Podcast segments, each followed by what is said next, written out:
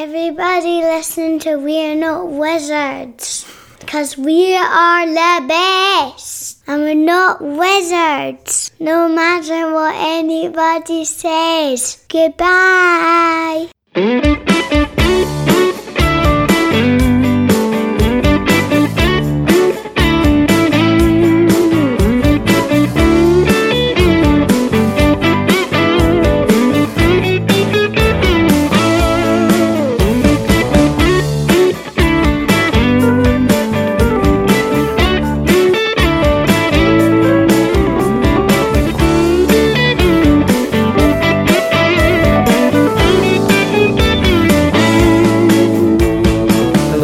To another episode of We're Not Wizards. My name's Richard. I'll be your host for season six. Season six. It's the Wow. season of the six. I know. It's incredible, isn't it? Um, today I've brought them back um, from outer space. They just came with that special magical look upon their face. I know I should have changed the lock. I should have thrown away the key, but if I'd known for just one second, they'd be back. I just to in with when me. you weren't looking. it is Thursday. Um, joining me once again after a long absence, I've got the rather wonderful, rather fantastic Bez. Hello. Aw, thank you very much. It's lovely to That's all right. be on, and yeah, I think I was really wanting to have you on my show to chat about. You know, you made some really good points when Antoinette was there about relationships between reviewers and publishers, and it's a tricky one, isn't it?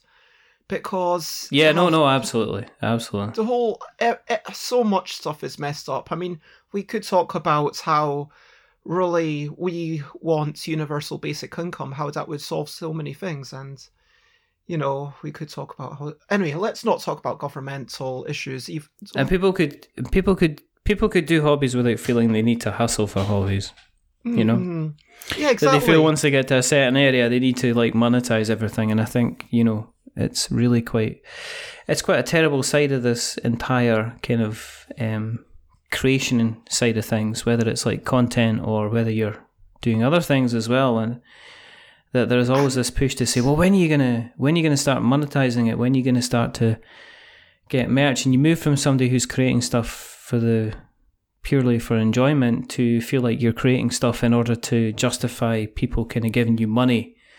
like when you can do. I mean, it can creating, go that way, and at the same time, um, I don't know. Like, so I was talking to Matt Fantastic, and I was getting a wee bit of mentorship from them, and they were talking about Mhm. yeah, you can do different projects for different reasons. So, like, one game Yeah. that you do could be okay. This particular game, this is for money reasons. This particular game is for um just this is an outlandish idea and I just want to have the most ridiculous name on a box ever and I want to have like 2000 word title and it's a point of pride or sometimes it's like okay my wee whimsical creatures that's not a super out there outlandish idea it's just a fun party Yeah. game but then I realize that I don't want to have that hassle of you know having to make a thousand copies and I've decided I'm going to do what I'm calling Bezzy budget bags, where it's literally just print on demand, a bunch of cards, literally just in a bag. You don't even get a box, but you know I basically get it out as cheap as I can because I just want to get it out. Do you know what I mean? Yeah, And because you're you're for people because there'll be people will be listening here and they're going, well, these two people are speaking like they've just you know they've just bumped into each other at the local kind of park Oh, and yeah, they're just sitting down people, and having having no a chat, and some I people will am. not any idea. So, um, Bez is the creator of a couple of games. Is possibly the most successful um, games designer I know in terms of breaking what you would say breaking into the main mainstream. Um, and let me substantiate. when you say that, you know, you mean that you know personally. Yes, I would say that. I would say that you are you are a kind of the standard, which I think a lot of a lot of um, designers kind of would aim to get to to the point Look, where uh, you know uh, yeah, you so- know, where the where, the, where their game is actually sitting in the in the in the on the shelves of a of um of of a st- of a shop or a store and it's not necessarily kind of like a kind of like a specialized store because before before we actually started chatting and, and and even when we were organizing the call i made bez aware that the game that they designed which was um, originally in a bind and is now called yogi um, which has been translated into more it's languages like than 20. words that i can speak 20 something like that i was in a local um, i was in the local shop the dub branch of W.H. Smith, and it was sitting there on the shelf next to kind of exploding kittens and unstable unicorns and um, Obama Llama. So it was right on there with that kind of trilogy of these kind of s- smallish kind of box games, which are seen as kind of like almost casual, kind of very fun, very easy to kind of pick up with. And that's why I kind of use that moniker with yourself, is that you are one of the more successful in terms of cracking into the mainstream and having your product kind of being commercially available, not just online or through a series of kind of like specialist shops or something like that. I mean, that's that. yeah, I that's can that sort kind of of see what you're saying. Like in terms of Yes. like you know dave Turczi has been massively successful you know in terms of finances Yes. in terms of doing a ton of stuff but it's very Yes. much dave Turczi is a hobbyist designer but Yes. Exactly. You i am see. immensely I am immensely grateful let me just um so for those who don't know, in a bind slash yogi, it's got cards that say things like one finger touching nose, one finger touching ear, two hands touching, discard on top of head, hand on a knee, discard on your shoulder, Yeah. and you've got to do all of these things at once. So at each turn, Yes. you draw a card, you do what it says, everyone else does the same, and then while still following all previous instructions, draw another card, to what it says. And that's it, that's the entire rules. If you stop what you are doing, then if you break um, You're out. instruction, you're out. That's it. I can Yeah. teach this game in 30 seconds. I just did, I think. I don't know how long that was. I would have to go back and give myself. A, well, we can go back and we can we can mark it. I doesn't can really call ma- it the title doesn't of the really show. matter. But um, the point is that yes, it is a simple game, and I am very privileged that. Oh, okay, look, I don't want to sell myself short. When I was trying to think of that game, I was trying to think, okay, what is a game that I could take to Kickstarter? What's a game that Yeah. um, is just a deck of cards because that's going to be easier to sell, to produce. It's going to be a bit cheaper in terms of a goal. And I made some decisions like, okay, yes, I am going to try and make it as popular as I can. I was kind of setting myself up for success, but at the same time, you know, my subsequent things, Kitty Cataclysm, the L deck, formerly known as Wibble Plus Plus, those are Mhm. the L deck. Honestly, that's something that I'm more proud of.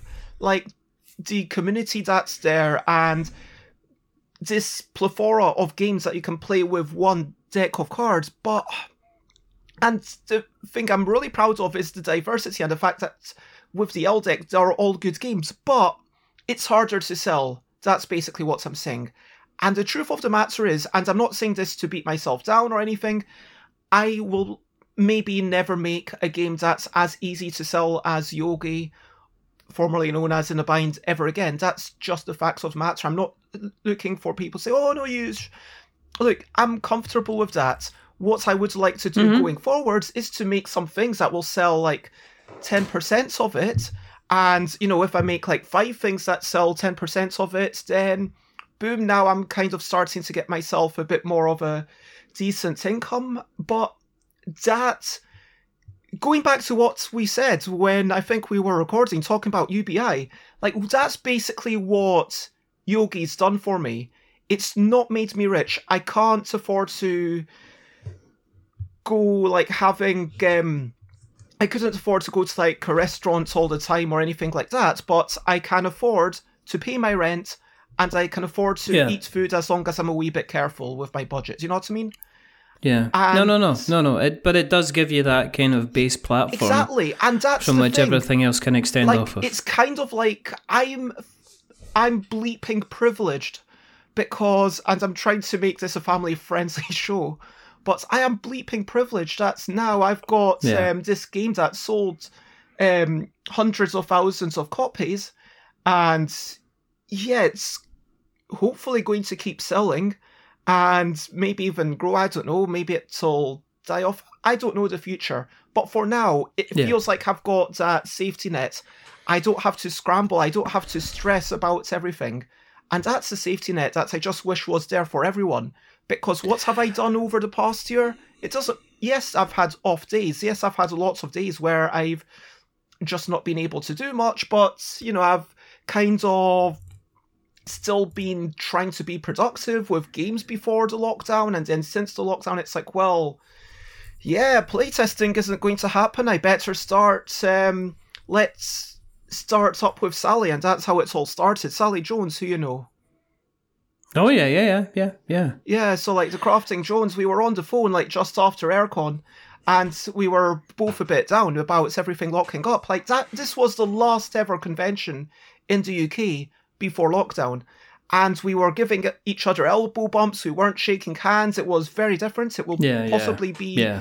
and I am very curious to see what UK Games Expo or any conventions that happen this year are going to be like. But Okay, let's okay, just just just to cut across you there because no, because I got I got I got the email from the UK Games Expo Mhm. today, yeah, like probably everybody did. What Uh, look- what was your gut reaction? I mean, as somebody who's potentially might, uh, I'm guessing would be a, a potential exhibitor there, if definitely not somebody who would be who would be going. What was your gut reaction on that? When there was because the thing was quite laid out, and it was talking about it was quite it was going to be safe, and they're taking all the precautions. my gut and reaction was I think kind of like, wow.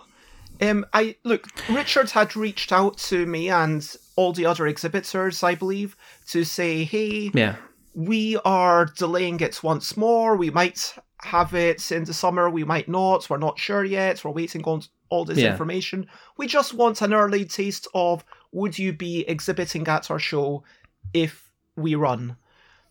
And I thought about it and I decided, you know what?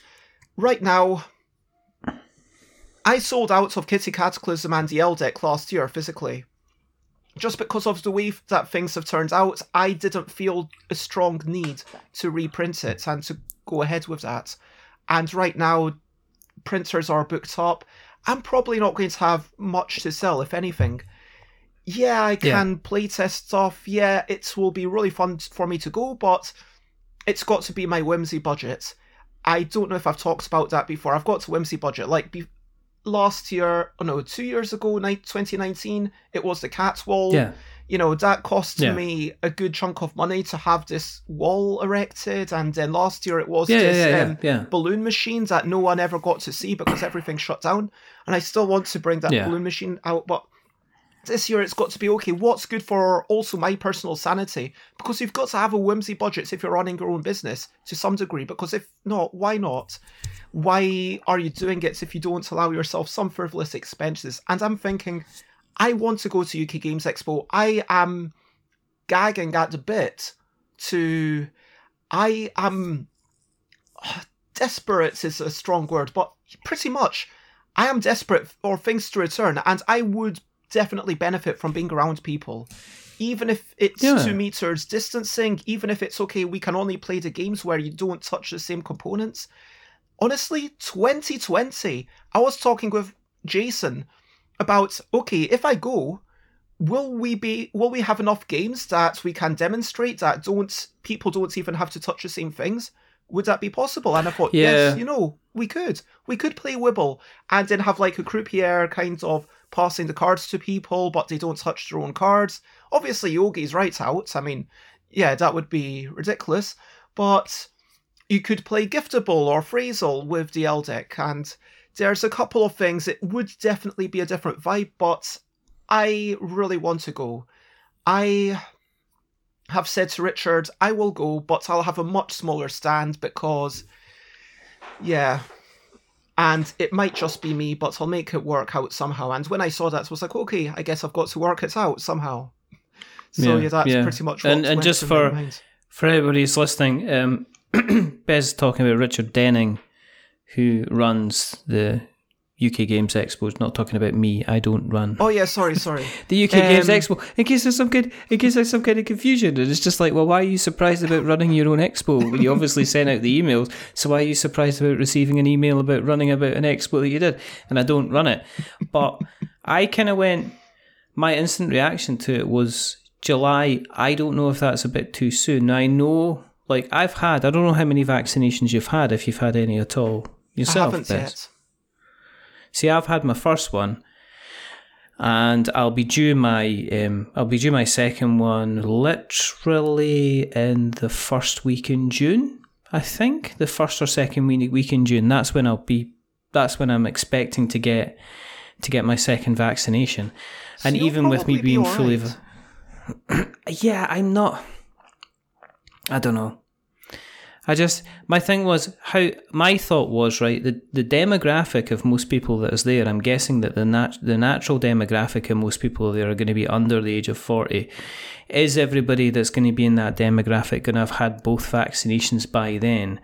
My guessing is it's potentially not going to happen. But I guess it's up to the individuals. I completely understand the need to be getting back out there and speaking to people and being just around people. It was my wife's um, birthday um, just the weekend there, and we had um, members of the family. You know, um, not a huge crowd. There was only about four four adults there, um, and then there was ourselves, um, and it was strange to be in that social situation with actually being around people outside and also being around people and not being kind of in a masked up situation. So you were actually communicating, and I realized that I've lost, totally lost my normal, my my terrible social skills as it was. I've kind of completely lost them. So I guess I'm I would be very excited about going back and actually, obviously, there's the option of kind of like the general excitement about seeing people again that I for a lot of people, I haven't seen them in a couple of years now because I didn't go to AireCon. It was a last minute decision. And I said, look, I can't go to AireCon because that was when everything was just about to be kind of locked down, as you said. So I'm kind of intrigued. I think. I think if it goes ahead and it sounds like they're really, really jacking it up to make it as a safe event as possible, that is fantastic. Um, for me, it's maybe a little bit early, but that's just because I'm a I'm a bit of a of a scaredy cat um, when it comes to these. Yeah, I mean, that, yeah, sorry, that I sounds like. I'm trivialising the thing because, okay, so for those who don't know, it's Tony you know. Hyams and Richard Denning who run the show. And Tony Yes. Hyams, in one of the interviews, said, Look, at the end of the day, if we get it wrong, people die. And people dying is not worth people playing games. And, you know, the fact that Tony Hyams mentioned that, it made me happy because they understand the gravity of the situation. Oh, and Oh yeah, totally. I, I, don't think I don't think Richard. I'm you know, not Richard's trivializing it. ex-GP. Richard was actually drafted back in, I believe, to do a wee bit of helping out with a couple of things. But Right. I don't quote me on that. But anyway, the point is that Richard's a medical person. Richard knows the score. And Tony hmm. clearly understands the gravity of the situation. And so Oh yeah, absolutely. are they going to run? I decided, okay, I'm going to. I know this might sound like blind faith or whatever, but I am going to put some degree of faith into Richard and Tony. That's what it came down to to me. Oh yeah, I mean, I, I mean, don't get me wrong. I mean, I'm not being funny, but going back to kind of like there will be people out there just now who potentially might even be listening to this show who literally have not really seen another soul except for going to the shops for a year. Yeah. And I mm. know of some people who have been stuck in the situation where they don't have flatmates, they don't have roommates, they don't have partners or anyone that they're staying with. They have literally been stuck in a room by themselves waiting for this thing to blow over. And I completely understand if at the first sniff of them actually having a shred of normality around them, they would grasp it with both hands. And I think, you know, for UK Games Expo, that would be, it sounds like they really are. I mean, it's not, I mean, I remember the, the difference in here and obviously the States.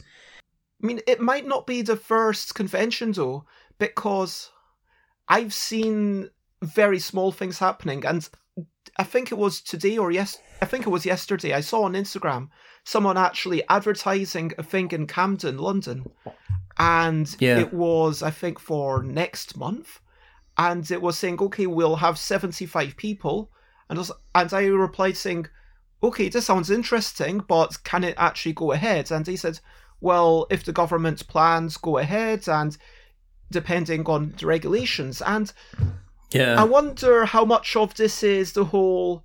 Well, we couldn't have groups in our house, but because you're paying money, because the government wants to encourage capitalism and spending money, you can go out and have 75 people together. And how much of that is the government making a calculated risk, if you know what I mean?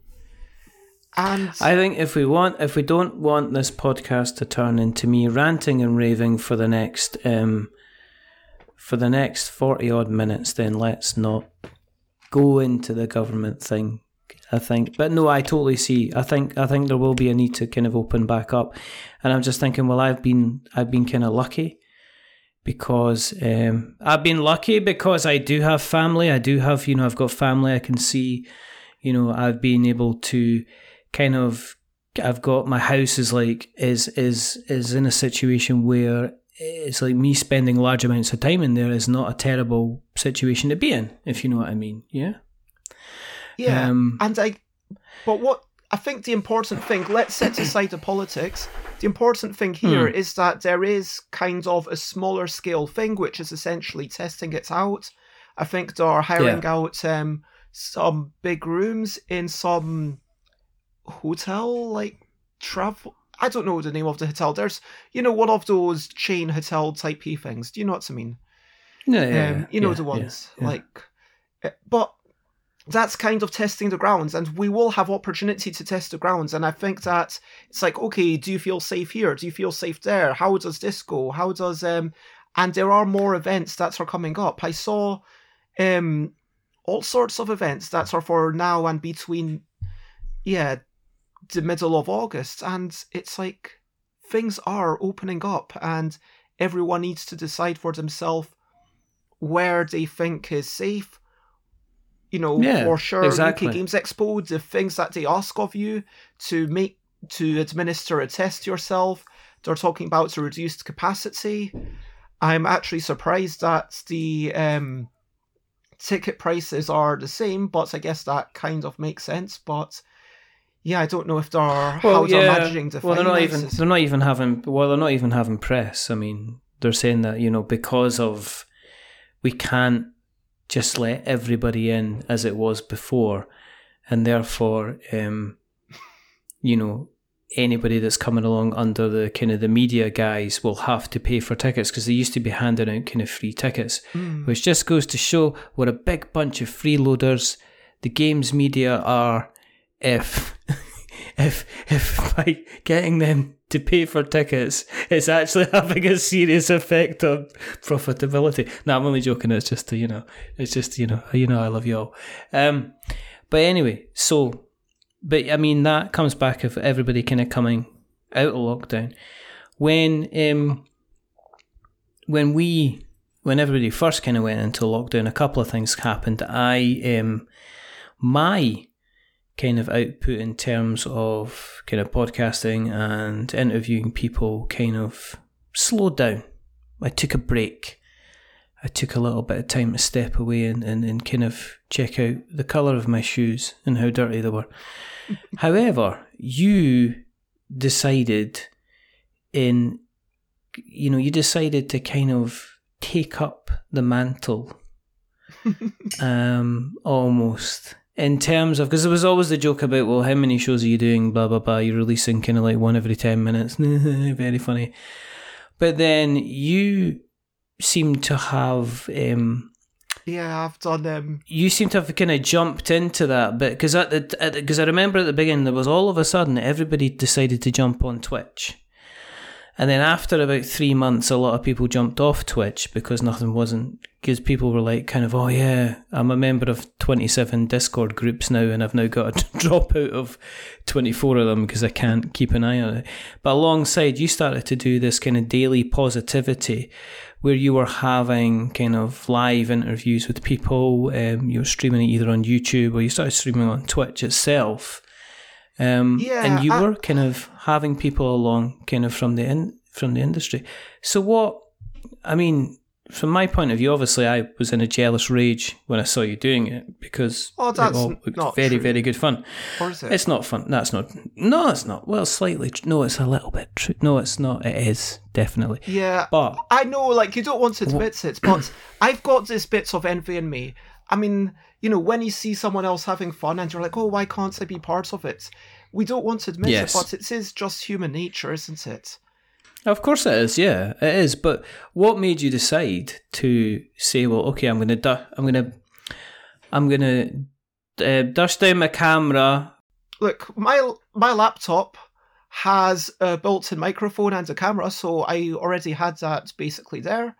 And it was on Monday, Monday evening after AireCon, and then I was chatting to Sally Jones, and you know, before you interrupted me, I was saying that Sally Jones, hey, we had both been harassed by some person on the internet that was being a bit of a um, obnoxious person, and he said, Mhm. "Yeah, that's." And then we got chatting about other things, and I said, "Oh, I don't know what's going on with this whole lockdown. Do you think things are going to stop?" And Sally said, "Well, you know, I think dancing's definitely going to have to stop." And I said, "Yeah, I think it is. I can't see us, you know, going out swing dancing, and we both really enjoy swing dancing, right? Sally and I, not together, Yeah. sadly, but because we live quite far apart. But Yeah, I used to go out swing dancing every Tuesday evening a year and a bit ago. Now, Sally that week, I think there was some plans that Sally had on Tuesday that's also had to get cancelled, and I was like, "Hey, Sally, what if tomorrow?" Because tomorrow it was Monday at the time, and I was like, "Hey, what if tomorrow I make up a game that we can play together, and you won't need to print anything out. You'll just need pencil and paper, maybe something involving the L deck, and then you'll make words. But would you like to come and play with me? We can have a bit of a chat, we can play this game, and then that's what's happened. I researched, okay, how can I make this work? And then the yeah, I had a wee look. The first programs that I found, StreamYard, it works really well. And if someone actually wants to use it, let me know because I can give you a referral link where we both get wee bits of money back. But um, no, it just made it really easy. And I was streaming on Facebook, and I think I might have been like Facebook and YouTube at the same time. And then Yeah, Mark Cook yeah. was there, and Mark Cook was playing along, and it was so much fun. And then my friend from Essex, James Kay, who sometimes visits me and eh, you know physically beforehand, joined in and was like, "Hey, this was really fun. Do you want to do it on Thursday?" And then we did it on Thursday, and it, hey, even on Wednesday, I was like, "Oh my gosh." I'm not seeing anyone on Wednesday. This is a bit sad. What if we make this thing a three times a week thing? And so that's the way it started. Yeah. Tuesday, Thursday, Sunday. Um, we were playing games. Sometimes it was things I'd made up. Sometimes it was things that existed, like Wits and Wagers or um, Say Anything. Yeah, to be fair, I know they're both from the same company, but the North Star games do make good stuff. And I think there might have been one time where we did actually play Yogi, but everyone had their own deck of cards, and you were yeah, Oh. yeah. but it, like then that was fun. People's that's a thing that's carried on although the thursday and the sunday i've dropped because people have found other things to do.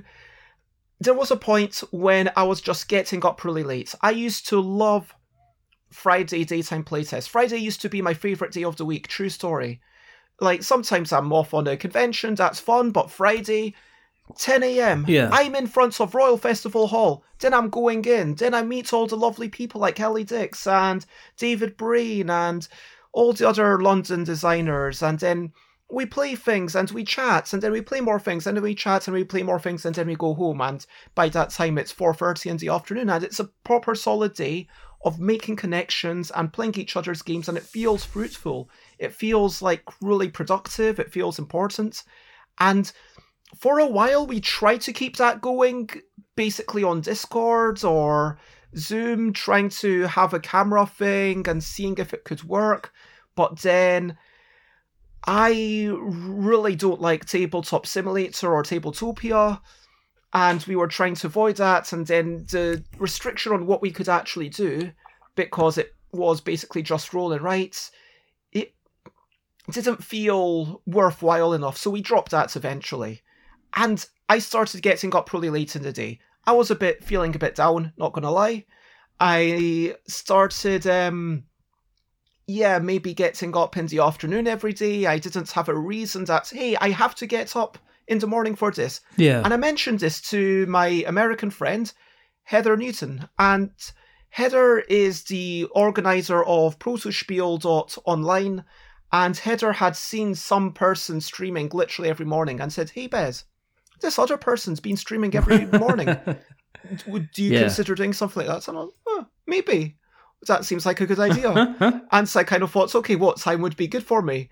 And then I, I think I decided that 10 seemed like a reasonable time. And um, because it's early enough that I feel, you know, if I only get up for that, I've at least not gotten up too late. I've not wasted my entire day, if you know what I mean. But it's late enough that it wouldn't be mm. too much of a struggle. Part of me was thinking, oh, I'll make it so I get up at 8 or even 7 every day, but that was ridiculous.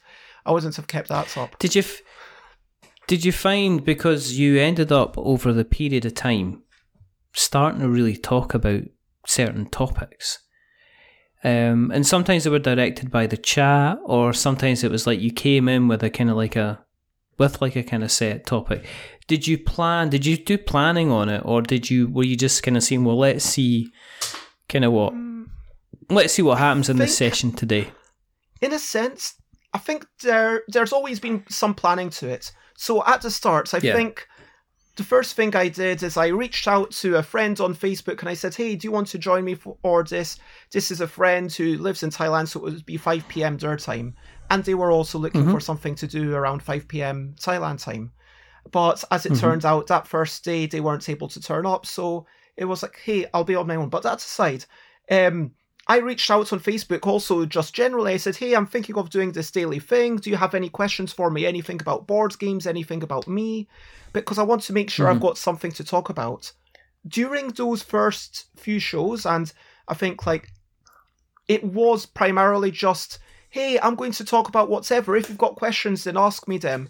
And this one person, Yeah. Alan Alton, was there from episode one and w- watched the majority of the first hundred and ten, something like that, episodes before Alan Alton found other things to do, which is totally fair. You know, sometimes people's lives or situations change, or they realize, hey, I'm not. Yeah, But if that one person hadn't been there, I don't know if I would have continued beyond like maybe I would have done it a few days and then I'd be like, oh, there's literally no one paying any attention. But because there was one person there, I felt like I was obligated to um, get up in the morning. And that's what I wanted, a reason to get up.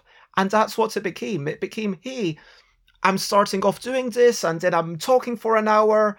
And then I think episode three or four, I reviewed the game that I and it became interspersed with sometimes I'm reviewing something for this show, sometimes I'm just answering questions, and then I thought of okay, let's think of different things to mix it up. Maybe on this day of the week mm-hmm. I'll do some brainstorming, and I try to do some brainstorming to show how it works. And then I decided, okay, you know what? Wednesdays, one day a week, I will be self promotional, and I'll. But that's all changed over the once I started getting people in because when Richard wa- Richard Denning, sorry, not you, Richard Simpson, when the other Richard Richard Denning um, was, the better Richard. hey, don't go comparing yourself. You are just as good as Richard Denning. Maybe not as good at bet. Richard Denning as running conventions, but I will No. say that you are definitely the best Richard that I know out of um, doing podcasts. Thank you. But Anyway, I cut across you what you were saying. You had Richard Denning, um, I reached out to say, would you like to be up for coming on my show to talk about this virtual expo? Yeah. Because I'd like to talk about what's going on here. And Richard agreed. I was like, oh my gosh, this is amazing.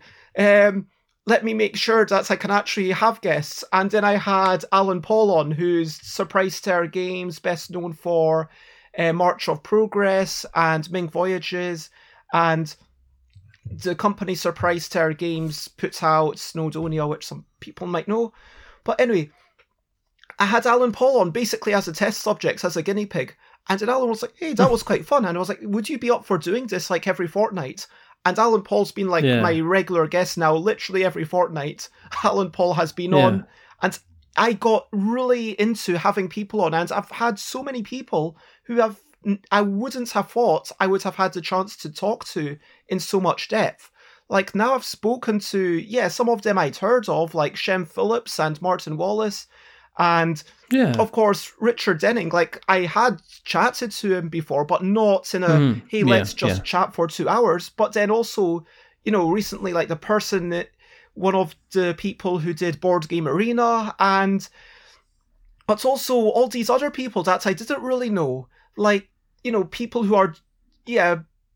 Uh, sorry, once I start talking about people, it's like, how could I forget Paul Grogan and Daniel Danzer and all these other? I want to mention everyone, but then you know, like, I've I've been I, you know I know exactly what you're talking about. It's like getting asked like I get asked like what's my favorite podcast guest that I've had, and I'm just like that.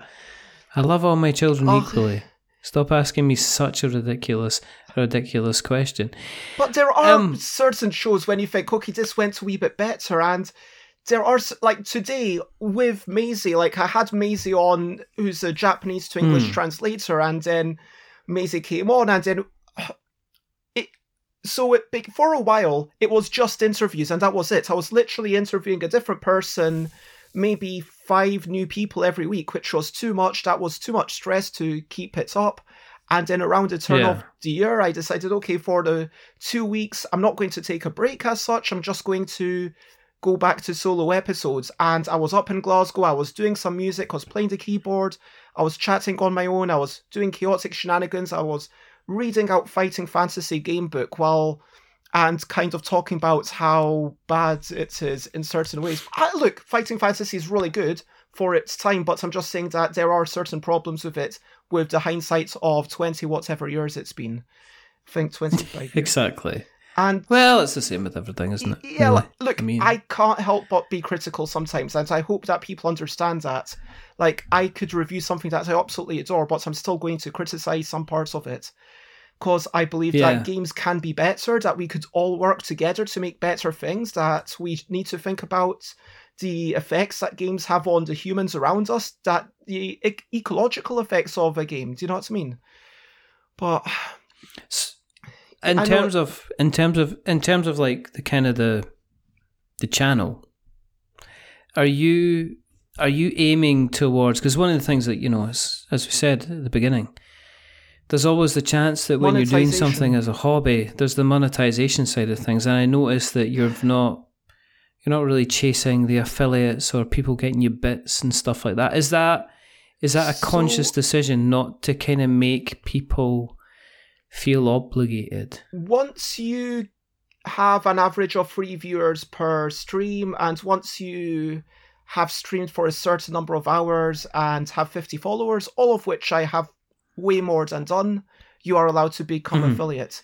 And I was all excited to become affiliate. And honestly, the reason why I was excited by this wasn't because of the money. I know, like, the reason I was excited was because of the emoticons. Because then you get to do your own little emoticons, and then people who yeah pay the channel points which you get for just being in the chat they can have these or they can have these little emoticons and then it's like hey here's a little cool thing but then i noticed firstly i was told by one of my regular viewers that they preferred non-affiliate channels because sometimes when you start watching someone it'll have an advert before you get to watch them.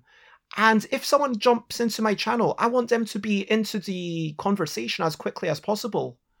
I don't want them to have to go through this 30 second advert before they get to me. And that's not something you can turn off if you go affiliate, which seems wrong. And also, Yeah. with, um, the other thing with Twitch affiliate is that then you're not allowed to multi stream. So I wouldn't. I know 90% of the people that watch are on Twitch. And that's where I would say 95% of the conversation happens. And I would love Yeah. everyone to just move over there, but the truth is that some people don't feel comfortable there for whatever reason. Some people see me on Facebook and it still brightens up their day, which is lovely. And Yeah. I want to be able to continue streaming everywhere simultaneously, even if really, if you want to say hello to everyone in chat, you know, a bit more of that happens in Twitch. And it's yeah, it's be- kind of those two things, but there is a sense of, as you say, if you start chasing subscriptions, if you chase these things, then you kind of it changes things, and I am worried about it changing things. Look, I'm not money adverse.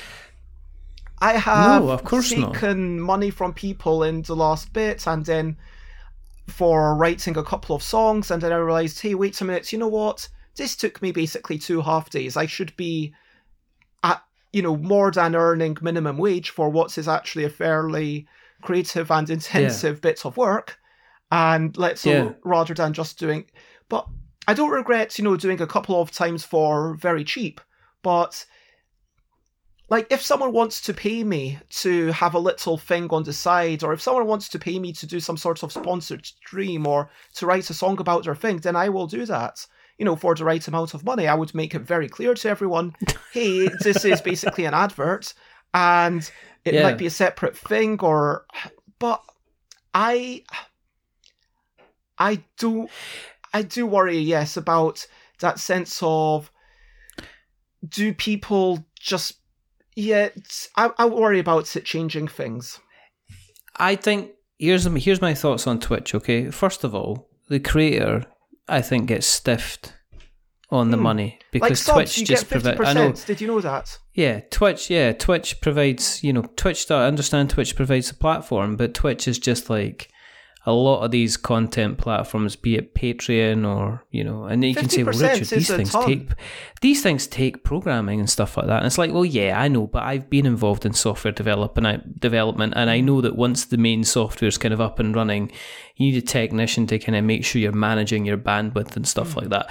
But normally, it just kind of runs along itself. Some, uh, you know, somebody told me it's like, well, yeah, I, you know, if you do want to give me money, then that's fine. You know, drop us a subscription. but it actually, you're probably better actually just PayPaling me you know, kind of three or four pounds a month instead because I know because I make more money than rather you hitting a kind of a full five pound subscription because Twitch kind of gets half of that. I'm concerned with Twitch. That's my concern about Twitch is that that the whole reward system seems to be based around yes, it's based around people watching, but it also seems to be very kind of monetized. It's all about people spending money that seems to benefit Twitch itself. And that's my concern is that, you know, you, it's, it's built almost people are targeted like to kind of thing. yeah, kind of like you know, reward reward somebody you're watching by giving them bits, which you know, obviously you pay money for. You know, throw a subscription at somebody which you pay money for, and you know at the end of it that they're not getting the full whack of cash, and instead Like, what's happening is that they're not getting that the if someone is thing. wanting to give money to someone on Twitch, at least with bits, apparently they get seventy percent. And Well, also I the other mean, thing is, if you've got an Amazon Prime, I mean, we can get yeah. If you've got an Amazon Prime subscription, you can buy you can on get it, yeah. And you so do that get means you do get a free subscription. the person that you subscribe to gets a bit of money, but it doesn't cost you anything more. So if you've got Amazon Oh, Prime alright. and you aren't doing that, then yeah, do that. Yeah, I mean, yeah, that's a good that's a good shout. If you've got Prime and you've not subscribed to a Twitch channel, then just go on and do it, and you, you don't actually need to do anything except press a button to confirm that you're going to be, you know, you get almost like you're not paying any money. Um, You're basically throwing somebody a subscription and it's not coming out, which is kind of, which is kind of pretty cool and pretty nice and pretty pretty kind of good. Um, was the Twitch channel and the and interview stuff and the daily positivity. For you was that a way to vent your kind of energy and creativity? Because i think one thing that's happened across the pandemic is it's mental health is really a lot of mm-hmm, mm-hmm. people's mental health has taken a huge One hundred percent. hit If I you know? was not streaming on Twitch, I would feel a bleep ton worse than I currently do. And Mhm. um, sorry for all the bleeping. Um, but that, You're all right. thank you.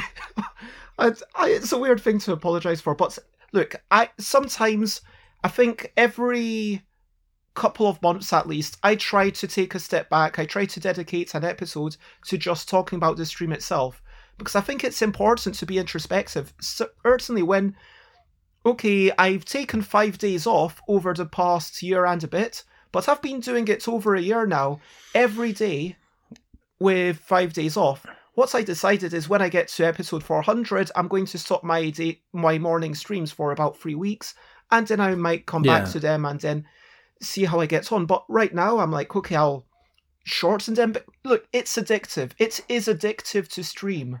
That's a thing that people need to say more because when you're, everyone wants to be loved. Everyone wants attention to some degree. Myself, possibly more than others.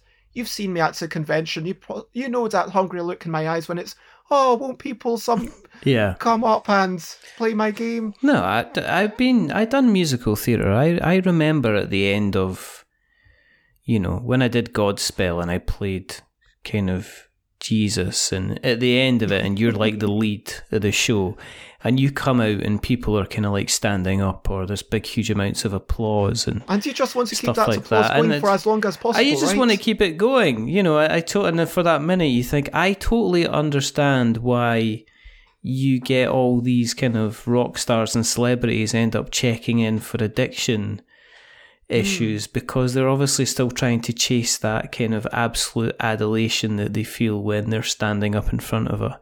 I could to- no, I totally see in the terms of the live, the live stream is that you are basically saying I need, you know, I'd like a bit of interaction, which is as as we said earlier, can for some people can be incredibly difficult for them to achieve considering the current circumstances, Mm-hmm.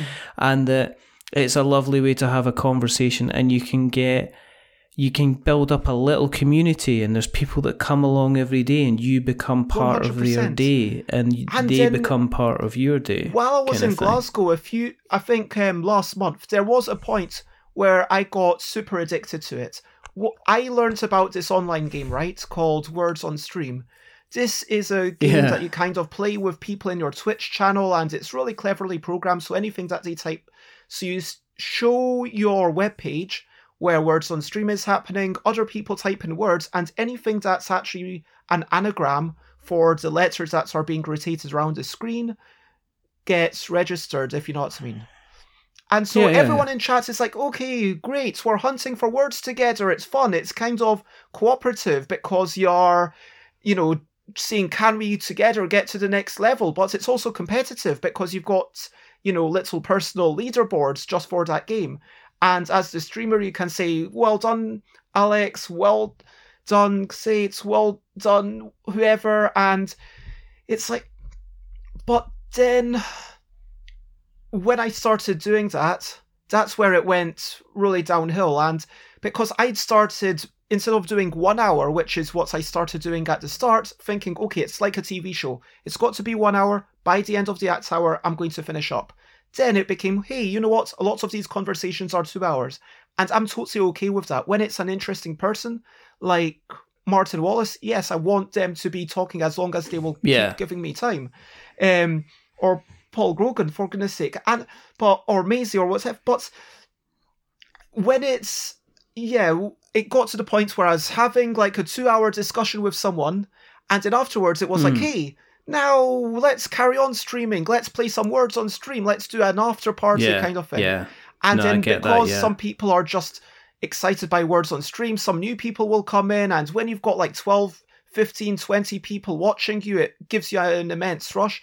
And that's, you know, not even that many people. You know, there's some Twitch streamers, obviously, there's a French board gaming thing who has a thousand, and some people do get into the hundreds. And I can't, and I got that once in the, um, yeah, on New Year's Day when I said, hey, you're trying to do a thing to cover New Year's everywhere, but you're not actually covering New Year's everywhere. What if I started streaming early? And that day I started streaming at 8 a.m. so that a bunch of people would, what they call raid into me, where on Twitch, some people from one Yeah, channel yeah. send them over to you. And then I had like, I think it was like 70 people all at once, and I was singing songs, singing Auld Lang Syne at on every hour, kind of playing the keyboard and you know entertaining them with chats about board games, and that what it's such a bleeping rush like that. You know, it's a validation, and now it's like you know what next week. Maybe I am addicted because I am going to start streaming 12 times a week um, next week, which Yeah. is just ridiculous. So not only my morning streams, not only the 8 p.m. on Tuesday, but also I've decided, okay, Tuesday, Thursday, Friday, Saturday, until lockdown properly stops and I'm able to just go gallivanting around with friends again or go back to the Monday play Friday playtests. For I'm going to yeah, have a one hour stream where I play games from 4 pm till 5 pm, ideally with someone else who joins me, but we'll see what happens. And ideally, half an hour bits of chats. And you talk about positivity. And yes, there's positivity. I try each morning to start off with recent highlights and in a brilliant thing. And at the end, it's kind of like things you're looking forward to. Sometimes it's evolved into things we're getting done, but at the same time, I do get quite negative sometimes. Maybe that's my personality, but when there's a game I love, I'm still going to be negative about it. And the reason that I do it, yes, it's for my sanity because I want people to. I need it, that interaction. Secondly, it's for the learning, like some amazing people that I learn from.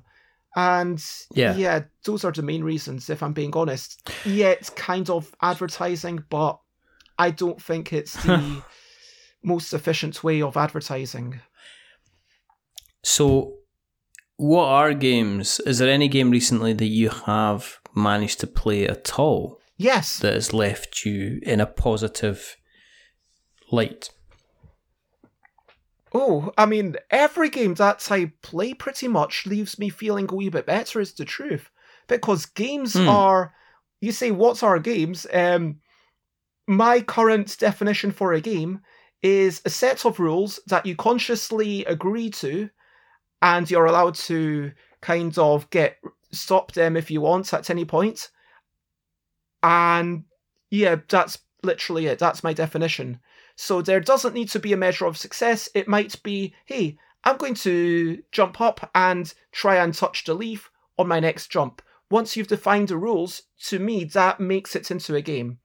But yeah, talking more practically in terms of board games, yeah, I love board games. I love the interaction between people. I love the talking about it with the person across the table. I managed to play Keyforge um, with a friend. We got together, and hopefully tomorrow we might get together again. And yeah, I even when it's video games, frankly, there is sen- escapism, there a connection to people, there a way, a new way of seeing the world, there a sense of purpose sometimes when your life doesn't have any. Yeah, games are uh, lots of things from a more philosophical point of view. Not sure what you were trying to ask. So, you there. been? Have you been playing? But you've been playing Keyforge. Is that the most recent one you played? Oh yeah, um, I've not played a lot of Keyforge. I honestly hadn't played it for. Yeah, I I played a few games when it first came out. When I went to Bastion, Yeah. I wa- Yeah. I had was part of like a friendly tournament. One some person bought a bunch of boosters and or a bunch of decks, I should say. Everyone bought one of the wee decks, and then we all played each other like eight times. And it, there was a Swiss pairing, but it wasn't really about who's the best. It was about hey, let's play this game and enjoy it together. And because we're all wanting to play, we know that we'll get like a good five, eight games out of it. And then it was only Yeah. recently that I bought a starter deck, and it was. But I think having those tokens, I know you don't need them, but it makes the game nicer to play, and Ah, yeah. it's easier. yeah. You agree? I like see I like I like Keyforge. I liked what I played of it. I thought that um what was packaged up in the game was potentially the worst way to try and get somebody playing your brand new IP. Because my The issue with Keyforge, I think Do I you mean the physical as in- packaging, or do you mean yeah like the the la- randomization of a l- decks? the randomization of de- decks was fine. It was missing the rule book. Mm. I just I never understand that. I've never understood. I've never, you know, as somebody who reviews or not necessarily reviews, but somebody who definitely plays Kickstarter games, games. Um, a lot of those rule books come to me in a digital format, and mm. um, it is the it is the most it I it doesn't work in my brain all the time. I like the tactileness of having a rule book to go through, and I so felt like Keyforge missing out you on want them to have printed it out and include it in the box. Well, even a basic one, yeah. It kind of it allows mm. you to kind of you're sitting and you're learning to play a game, and it's just like I've finished this section, and it's just something petty with me, I guess. But I thought I'd never understood why Keyforge didn't come with the actual rule book to say this is how you play the game because I ended up there but wasn't if you any, want that if rule you book, weren't you buy the starter pack, and yeah, but the the starter pack the starter pack pack didn't include all of the rules; it only included the base set. And if you wanted the full rules, you needed to go online. Mm, I see what you're saying. That was like the issue. the starter pack is like the quick start rules, which is like Yeah. two sides of Yeah. a big page, but then you need Yeah. to go. Yeah, there was. um Yeah, like during our first game, there was the question of it never happened, but okay, we're four cards away from the end of the deck. What happens if we are out? And I wasn't Yeah, sure. exactly. Um, my friend Layla, she kind of said, well, maybe you shuffle up the discard and that's it. And Yeah, or there was putting the marker tokens on the cards if you had used a certain power, and then you had to wait rounds for those marker tokens to use. And it was like I needed to ask a friend who had actually gone ahead and they downloaded it. And the place where we were in, were in at the time, the signal was okay, but it wasn't fantastic. so it was, and as you know, try to read a rule book on a phone is just a difficult. I mean, generally, if I'm reading a rule book, don't want to have to um, that. then I usually have a laptop kind of in front of me because my eyes aren't brilliant. Um, which means I usually have like an, a laptop kind of open with a big screen, and I'll set the game up, and I can kind of look at the big screen. So that's was that that kind of ended up leaving a little bit of a I don't know because Keyforge kind of ended up kind of disappearing, but that kind of introduction kind of left it on the shelf for me a little bit. But I do I, I really. I would. be is it, curious- I do I yeah I'd be curious to find out if it kind of if it kind of is because I mean they're 'cause still it's a bringing game. out new sets, so it must continue to sell well. I mean, if you're a company like Fantasy Flights, you're not going to keep bringing out new sets unless there's a certain critical mass. Yeah, I think Fantasy Flight is in the strange situation where it's got um, it's kind of got the it's kind of got the venture capitalists kind of the money men kind of driving like, it. So you know, so "Hey, if something isn't make making in them mega years." bucks straight away, Hmm. yeah. If Like it if it's not making Bezos money for them immediately, yeah, they kind of like say, well, we're not gonna we're not gonna kind of entertain kind of playing that anymore. I mean, myself, I've been playing, I've been playing a couple of well, I've been playing a couple of games. Um, um, one of them was I've been working my way through the kind of the behemoth, which is the Wildlands Ancient expansion, which is just Wildlands itself is one of my is one of my favorite games. I love the base game. I wrote a huge review on it. I posted multiple pictures on Instagram. It's one of those. Do you know you? you it's all about yes, I got the game, but sometimes the game actually gets you and what you hmm. want as a player. And Wildlands for me, the first time I played it, I was just like, this is just Can you This is so my what bag, and- and- Wildlands is all about. Wildlands is basically it is a it's almost like it's my first skirmish game. It's a Martin Wallace game, surprisingly enough. And your idea is you are playing your own little team of little figures, your little team, and you are trying to either capture a certain number of gems on a map or you're trying to knock out your opponents.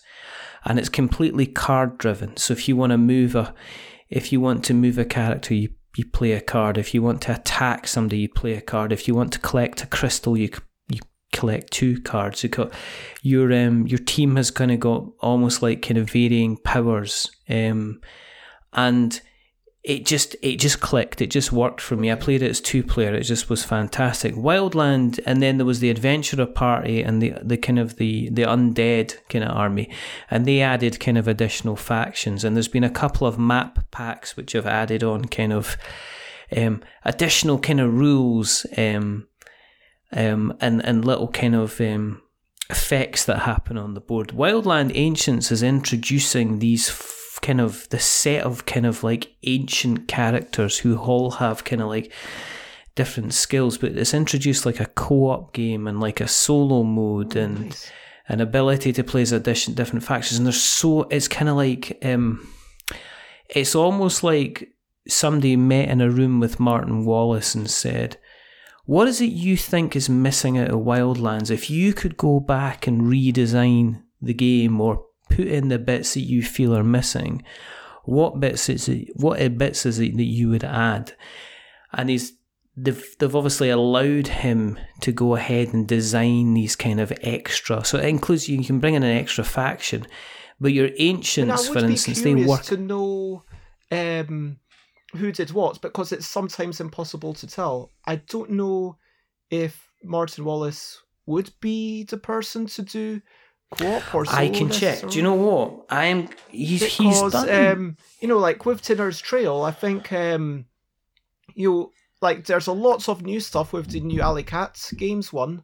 That's I think David yeah. Digby did a solo mode. I'm fairly sure. Sometimes they bring in. Sometimes they bring in. Sometimes they bring in Turczi to do it, or Nick Turczi and Nick Shaw. It's really funny how you know I've known every time I see there's name, it's a double act that do solo modes. Is my mm-hmm. joke about David Turczi and Nick Shaw? Is there oh, like so the solo mode double act? You're going to bring them in. I'll check. I'll check it. I've actually got. This is it. This is going to be great podcasting, people. It's going to be. And Richard makes his way. So Richard is across going, the reaching room. over to I'm find a box of Wildlands over. Ancients. I'm not and now Richard. Richard's eyes dart from side to side. Richard picks up the box lid with a triumphant. I'm back. My triumphant return. I just try to see the glasses. This is like to see when you get old and you're you're you're kind of your eyes just go and you're just like this is actually ridiculous. Oh, Why can't I see what's going on? It's so bad. It does say Martin Wallace on it. I'm just double. I'm absolutely hundred percent. Oh no no no! I'm, yeah, I'm not the disputing that Martin Ancients. Wallace would be on the fronts, like very. oh no no no no no no. No, it's whether or not he was involved in the development because I know what you mean because there's been things on Twitter about people complaining about people putting the naming the publisher as the designer and stuff like that now. So it does say it's Martin Wallace. So I mean, odds about. So you've got. Shall I? I've got the rules. It does say in the rules. No, I've got the rules here. I've got them right in okay. front of me. So the game development, Anthony Howgego hmm. and Philippe Falk Hartelius. And I apologise to both Philippe and Anthony because it's literally written on the back of the book in about size 2 font. So that's not so that's not good. You really need to have this stuff in a much bigger kind of font to let people know who's developing your game. But anyway, and who did the um, co-op and who did the solo? Like we can't tell from that. We need to know. We need crediting. To, we demand these things, don't we?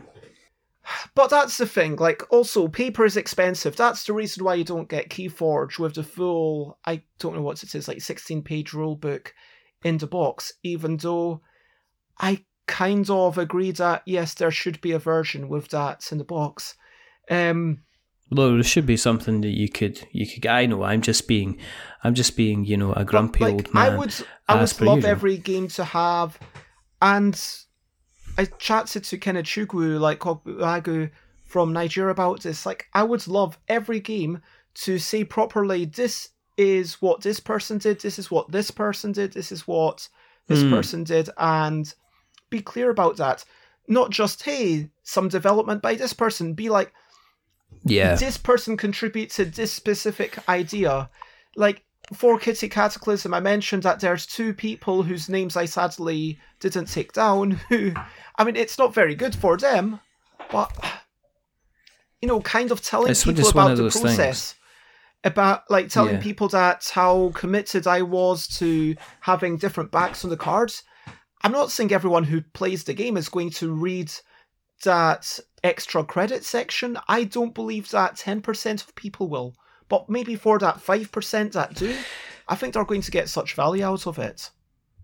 But it's just to help them, it's just to educate people about who's involved in the game and how. It's- they're involved in the game and how And these games get yeah, developed. Because Rob Harris, great job, Rob Harris, for setting up Playtest UK. Shout out to you. yeah, And yeah, you know, saying yes, Xate um, made a fundamental change to Fable.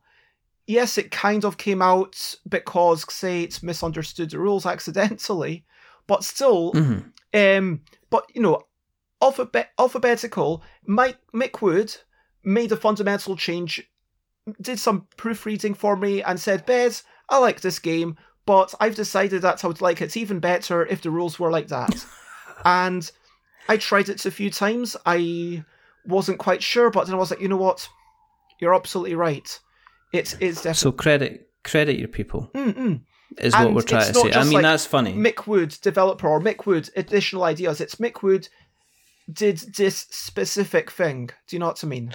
did this thing because then further down the line, if you don't have those people in your credits, if you don't mention those people, then you're doing them a disservice if then they mm. come out and say, you know, they come out and say, well, I've developed this game. And it's like, oh, this is a new design. It's like, no, I'm not. I've been sitting in the background. I'm like a backing singer. You see them all the time on The Voice. You know, they used to say, well, I was a backing singer. Who did you backing sing? Oh, I backing sung with. I was with Beyonce. I back. I did the backing singing for Beyonce, kind of thing. Oh, you did, and it turns out they're absolutely fantastic. They're just not being out in the in the, in the kind of the front. But that doesn't detract from the fact that Wildland Ancients, and I'm going to be doing. Oh, yeah, sure. There's going to be. Um, I don't. Videos and potentially written stuff and things like that. I'm, I'm gonna I'm gonna write a a, a kind of a, I a take on it. I haven't played it myself, unfortunately.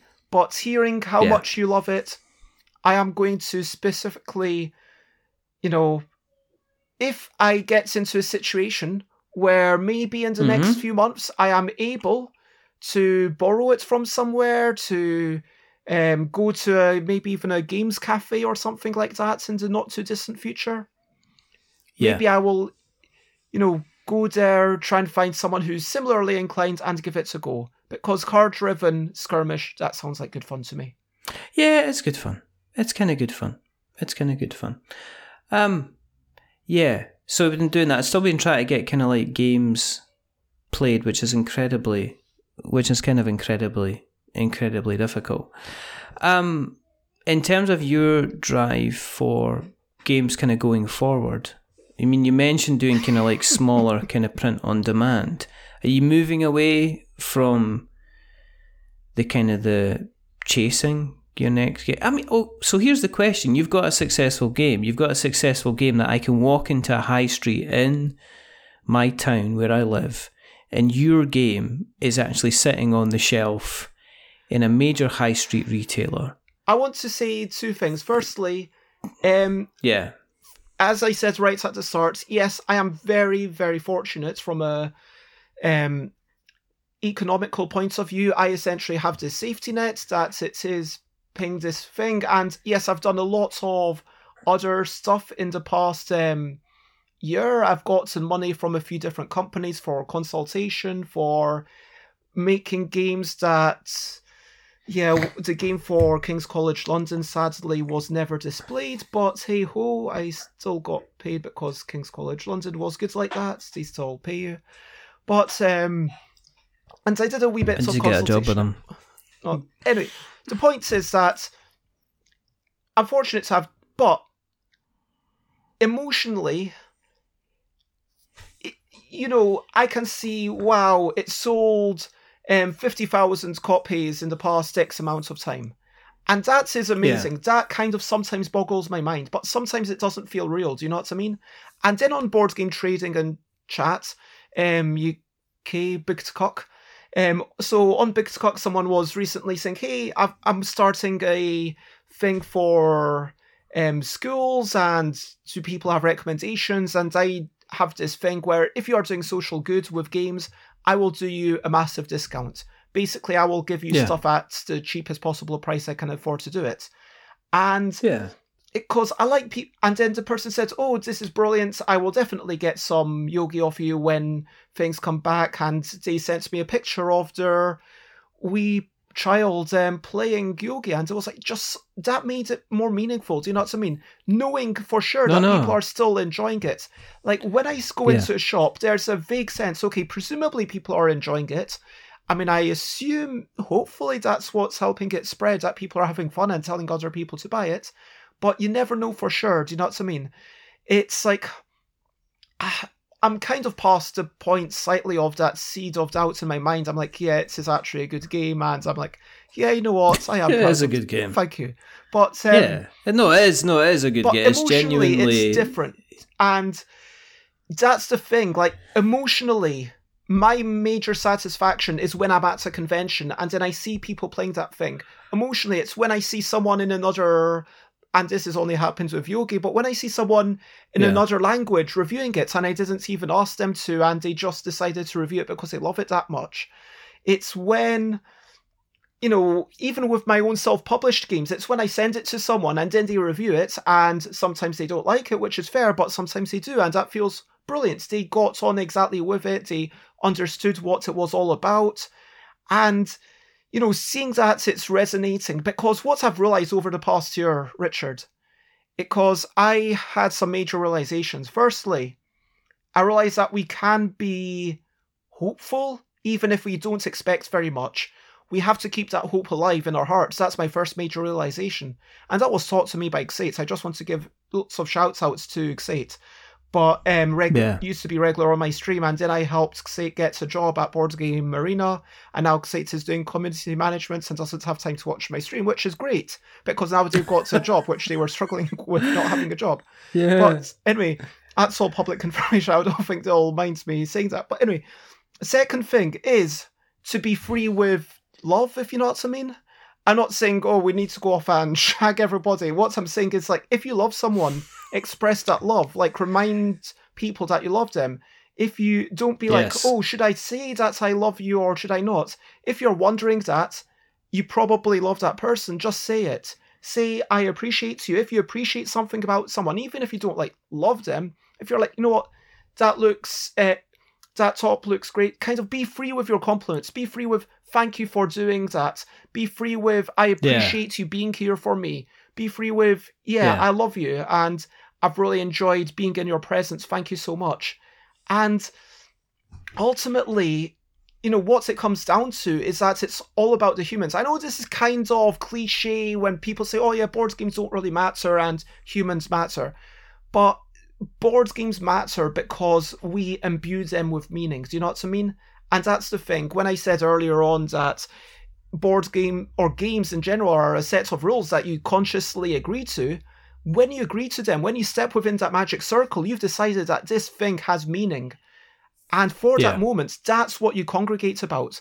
But yes, it could be, you know, reading, it could be dancing, it could be all sorts of things. And the people do matter. But, you know, I've decided that board games are my passion. And I, well, I don't know if I've decided, but, you know, I'm very happy with that. I'm sorry, you were asking me about my games, and I've kind of rambled off on a. That's fine. tangent. That's that's perfectly. That's perfectly. That's Um, perfectly do you fine, want me to talk about- I never ask you questions. I never ask you questions to get a direct answer. I ask want- questions to get I kind of try like a and rush tangent through answer. what my future holds before we wrap up, or not yes, let's. Yes, no, no, do that. Okay, so basically, right now, I'm in a situation where I've decided. Oh, this sounds bad, but I am kind of fed up with a lot of things. This is the truth. Um, I am kind of fed up of logistics. I am sorry to make this political. I am fed up of the prospect of having to deal with, um, yeah, customs forms and things. That that's the reason why I printed in Europe originally to not have to deal with that. And right now, the truth is, if this was the world right now that existed um, six years ago, I probably would never have done the Kickstarter for In a Bind, which is kind of sad.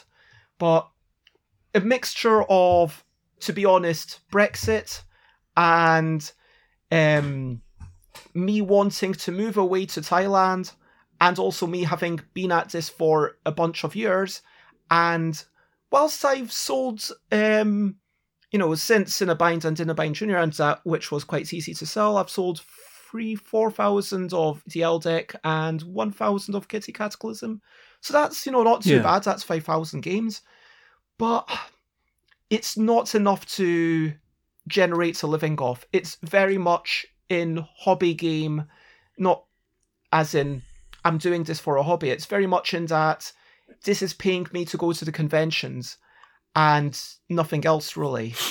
It's kind of I would love I would love the L deck to be in a situation in five years' time where it's going into all these schools where it's selling 100,000 copies every year where and I believe that I could move towards that and I've been chatting to um, a publisher that I don't want to name who you will definitely know um, who I've chatted to them fr- a friend of the show and um, you know getting some outside experience to say hey if I make the game can you sell it on to Europe? And so I'll be more than a designer, but they will be slightly less than a regular publisher. That's one opportunity that I can have. Yeah. Because I need to start actually dealing with fulfillment companies. I can't just be here um putting 300 things Yeah, into stuff- an envelope. Stuffing envelopes, yeah. Stuffing envelopes and taking honestly, them down about office, yeah. 150 is fine. Beyond 150, you just get fed up. Like the first, um, yeah, I think the Like- first 106, first 163, no problem at all. like Number 164, I'm rocking in the corner, crying and questioning my life choices.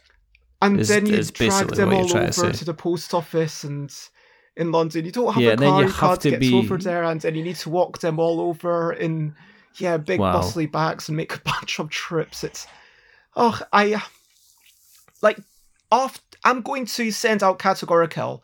I've done the Kickstarter. It is late. I'm going to get it out as soon as I can. After this, this is going to be the last time that I send out things and I'm illustrating every envelope. I have loved doing this. I've loved drawing all the self portraits and the cat drawings on the envelopes, but that's it. I need to do it the more normal way of, yeah, basically getting other people. My ultimate, um, my ultimate hope, honestly, would be to get someone who is able to come and join me as a partner, who is able to say, you know what, Bez, I am happy to take care of logistics. I'm happy to do the marketing for you. I'm a- yeah, you'll still be involved, and you know, I just I am loving the creativity part. I'm loving the designing of the games. I want to keep doing that forever, no matter what, because I absolutely adore it.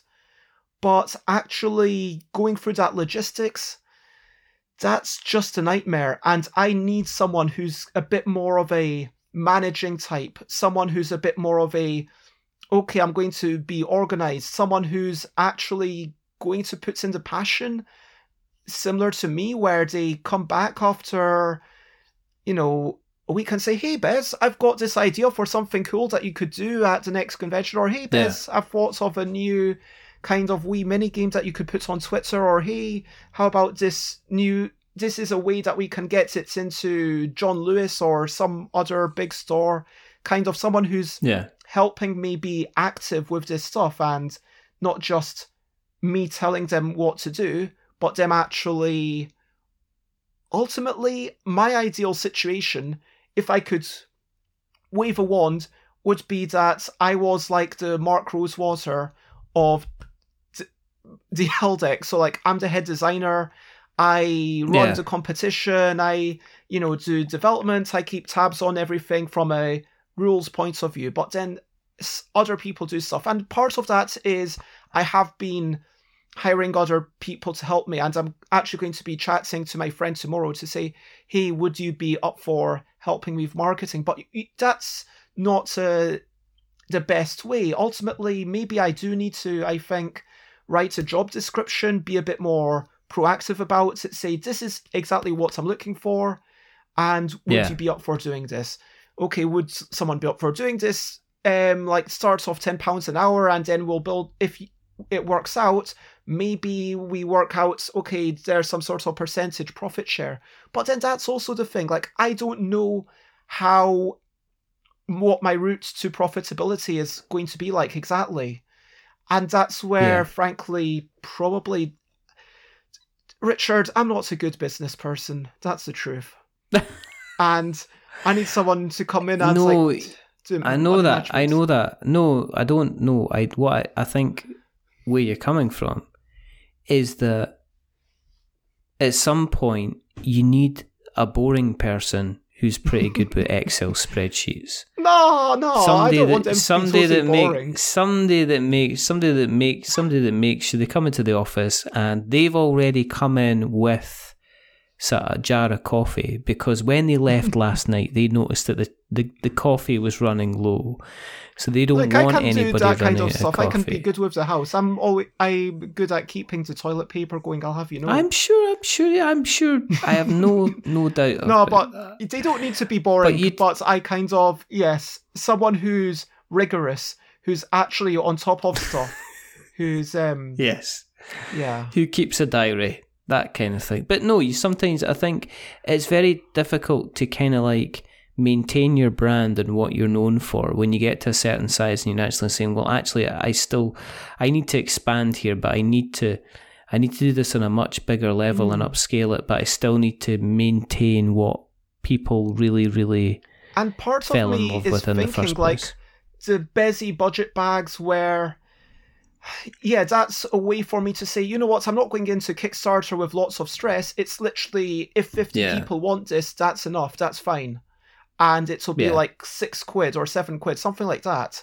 And then if you're Yeah. in the uk it'll be minimal postage. It'll be like one quid. It's if you're within the uk you'll get the game for maybe eight quid.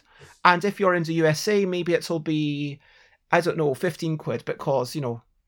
But that'll be a case of me um getting stuff together and just really wanting it to exist. But when it comes to something like the L deck or a reprint of Kitty Cataclysm, if I'm if I am to reprint Kitty Cataclysm, which I would like to do because there's definitely small tweaks that I would like to make to it to improve it, but if I am to redo it, I I need that to be profitable. I need it to be managed in a proper way because I know it's not, you know, the amounts of some Kickstarters, but it's still thousands of pounds.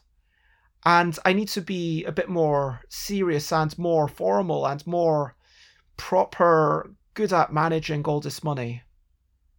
Yeah, no, no, that makes no, that makes total sense. That's Like, about I'm Yeah. almost thinking of with the L deck, if someone could come on and just and I say, you know what, let's just cordon off this stuff, and this is called stuff by everyone. Because that's what the deck was always meant to be. Like that's why yeah, um you know, version two on the back, it does say stuff by everyone. And on categorical, I wasn't sure whether to call it stuff by Tom Cauldron or stuff by Tom and Bez or stuff by Bez and Tom or stuff by everyone. Maybe that's it. And it's like it's this is the brand for the L deck, so you kind of know it's still got that stuff by Bez if some if that means anything to anyone. But then yeah, the L deck, I want that to be the brand. I want it to be like L deck, boom. And people are like, okay, I might buy Categorical, which is a graffiti inspired one, or Couple, which and I'm getting Miles Atkinson um to do a sort of nature themed things where all the letters look like trees. And it's I've seen I've seen some of that on Facebook and it looks absolutely stunning. Oh, thank you. I mean, I, I, not that I was the one to draw it, but I should say I'm glad to hear you agree. Because, yeah, Miles has Yeah. done a great job. And obviously, for the final thing, the thing that matters most is the front cover. And I'm at the point where I'm thinking, okay, for categorical, like, in a way, that's meant to be me, but should I paint the front cover and or should I get someone else to do it? Is there someone else who could do it better? Um, and I don't know. It's like I want to get people. I want to make the best things that I can, but there's always constraints. And if someone could join me on this journey, that would be much appreciated. This is a public shout out and a cry for help. There you go. it's a public shout out. And it's also, yeah, it's a major cry for help. um, if people have listened along tonight and they've kind of felt this is kind of like some kind of. Uh, kind of some kind of charity call out where they're like, you know, Bez is looking for somebody to help them with their games. Can you help Bez? Text. Text I would I can that. To 87265. No, my we'll- email is stuffbybez at gmail.com. So S T U F just B Y B E Z. I was just about to say you should interrupt. if people Ah. wanted to try and find you on the internet webs, where would they find you on the internet webs if they wanted to come along and work beside you? As long as as long as you're willing to accept that if you do come along and work with Bez, you will be interrupted when they're just about to get to the good bit. Where can we find you on the That's internet That's not webs? entirely true. It's it's recorded. People Okay, will listen want- and go, "All right." no, go on.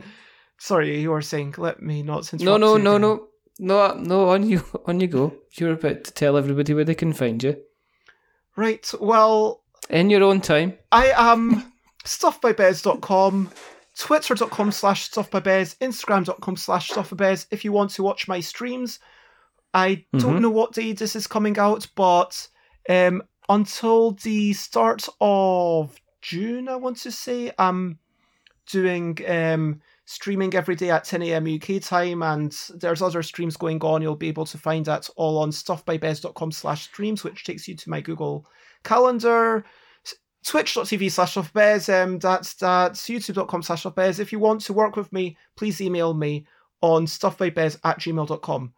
Yeah. And you can also Do all, do all of that. Yeah. Do all of that. But All of that. the most important thing is to have fun and do something that you think is worth doing and connect to people, if I may be so bold. Yes. A- absolutely. That's important. And if you want to connect with us, Mm. There's a couple of places you can go. You can go. Let's not even go there. Um, you can find all of our stuff if you go to we're not wizards.com. You can find all the stuff about the podcast, and that podcast will send you links to everywhere where you can find us. If you want to read about stuff that we've been writing, and we've been writing about a couple of video games recently, um, the most recent one was uh, Rogue Heroes. Um, which is like an RPG Zelda roguelike game, which is a little bit of good fun. You can go to we're-not-wizards.co.uk. If you um, like something on your back and want to look stylish and tasty, then go to sirmeeple.com and search for We're Not Wizards because we have got the most delicious merchandise available with all Can you actually eat it? delicious. No, you don't. I'm just. This is you know sausage and sizzle kind of thing. Don't kind of interrupt again. Um, we're on YouTube. Search for We're Not Wizards. We're on Twitter. We're We're Not Wizards. You can find us on all the different places. Worn out faces, bright and early for the daily races. Um, and Yeah, if you do like what you've world. listened to tonight, then make sure you check. Make sure you stop it. Make sure you check check us out on um, all your favorite podcast catchers of choice. Um, if you are considering leaving a rating or review, um, yeah, don't then them remember, 10. don't give us no because it makes us big headed. But at the same time, don't give us a one No, that would make because it them makes us cry. yeah, give me something in the middle like a five Hmm. because it's average Yeah. and just a little bit, a little bit average. Um, but the person who's not being average is the rather wonderful, rather fantastic. Bez. Oh, you're so kind. Thank you very much. Um, there's only two more things to do. First thing is to remember that we're many things, Firstly, um, but we're not wizards. Stop yeah, interrupting. we might be um, we might be rollers, we might be folders. But we're not. we might be strollers, but we're definitely not wizards. And the second thing is to say goodbye. So say goodbye, Bez. Bye bye. And it's a goodbye from me. Remember, stay safe. Rule six is make something awful, and uh, don't interrupt us. but until the next time, goodbye. Say goodbye then. Wizard is never late.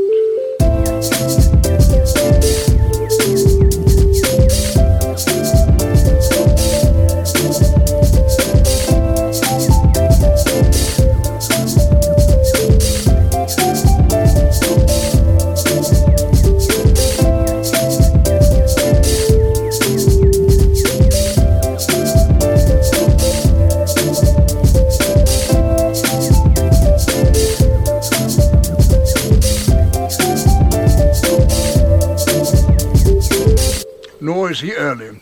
He arrives precisely when he means to.